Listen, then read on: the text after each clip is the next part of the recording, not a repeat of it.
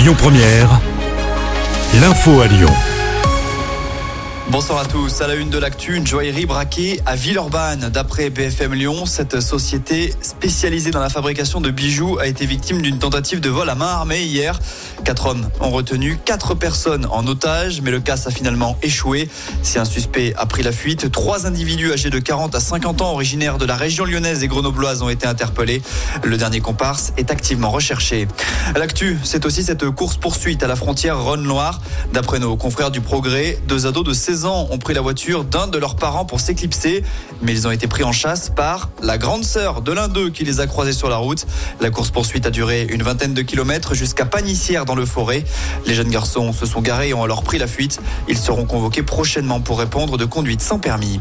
Autre bêtise de jeunes mineurs, une école a été dégradée à Mions. L'établissement qui est en travaux a été ciblé à deux reprises en trois jours. Plusieurs jeunes âgés de 13 à 14 ans ont été arrêtés. La municipalité va porter plainte contre ces derniers et elle réclame le remboursement intégral des coûts liés aux dégradations. Dans le reste de l'actu, Laurent Vauquier prend position. Le président de région est en visite aujourd'hui au Salon de l'Agriculture. Samedi, porte de Versailles, Emmanuel Macron avait évoqué la mise en place de prix planchers dans les filières afin de protéger les revenus des agriculteurs. Laurent Vauquier craint que ce prix plancher ne se transforme en prix plafond. Pas de panique, ceci est un exercice. Une simulation d'ampleur se déroule aujourd'hui à Saint-Vulbas, à proximité de la centrale nucléaire du budget. L'objectif est de tester la coordination des services de secours. Si vous passez dans le secteur, vous êtes susceptible de recevoir un D'alerte sur votre téléphone. Il ne faudra pas prendre peur et il est inutile de joindre les secours.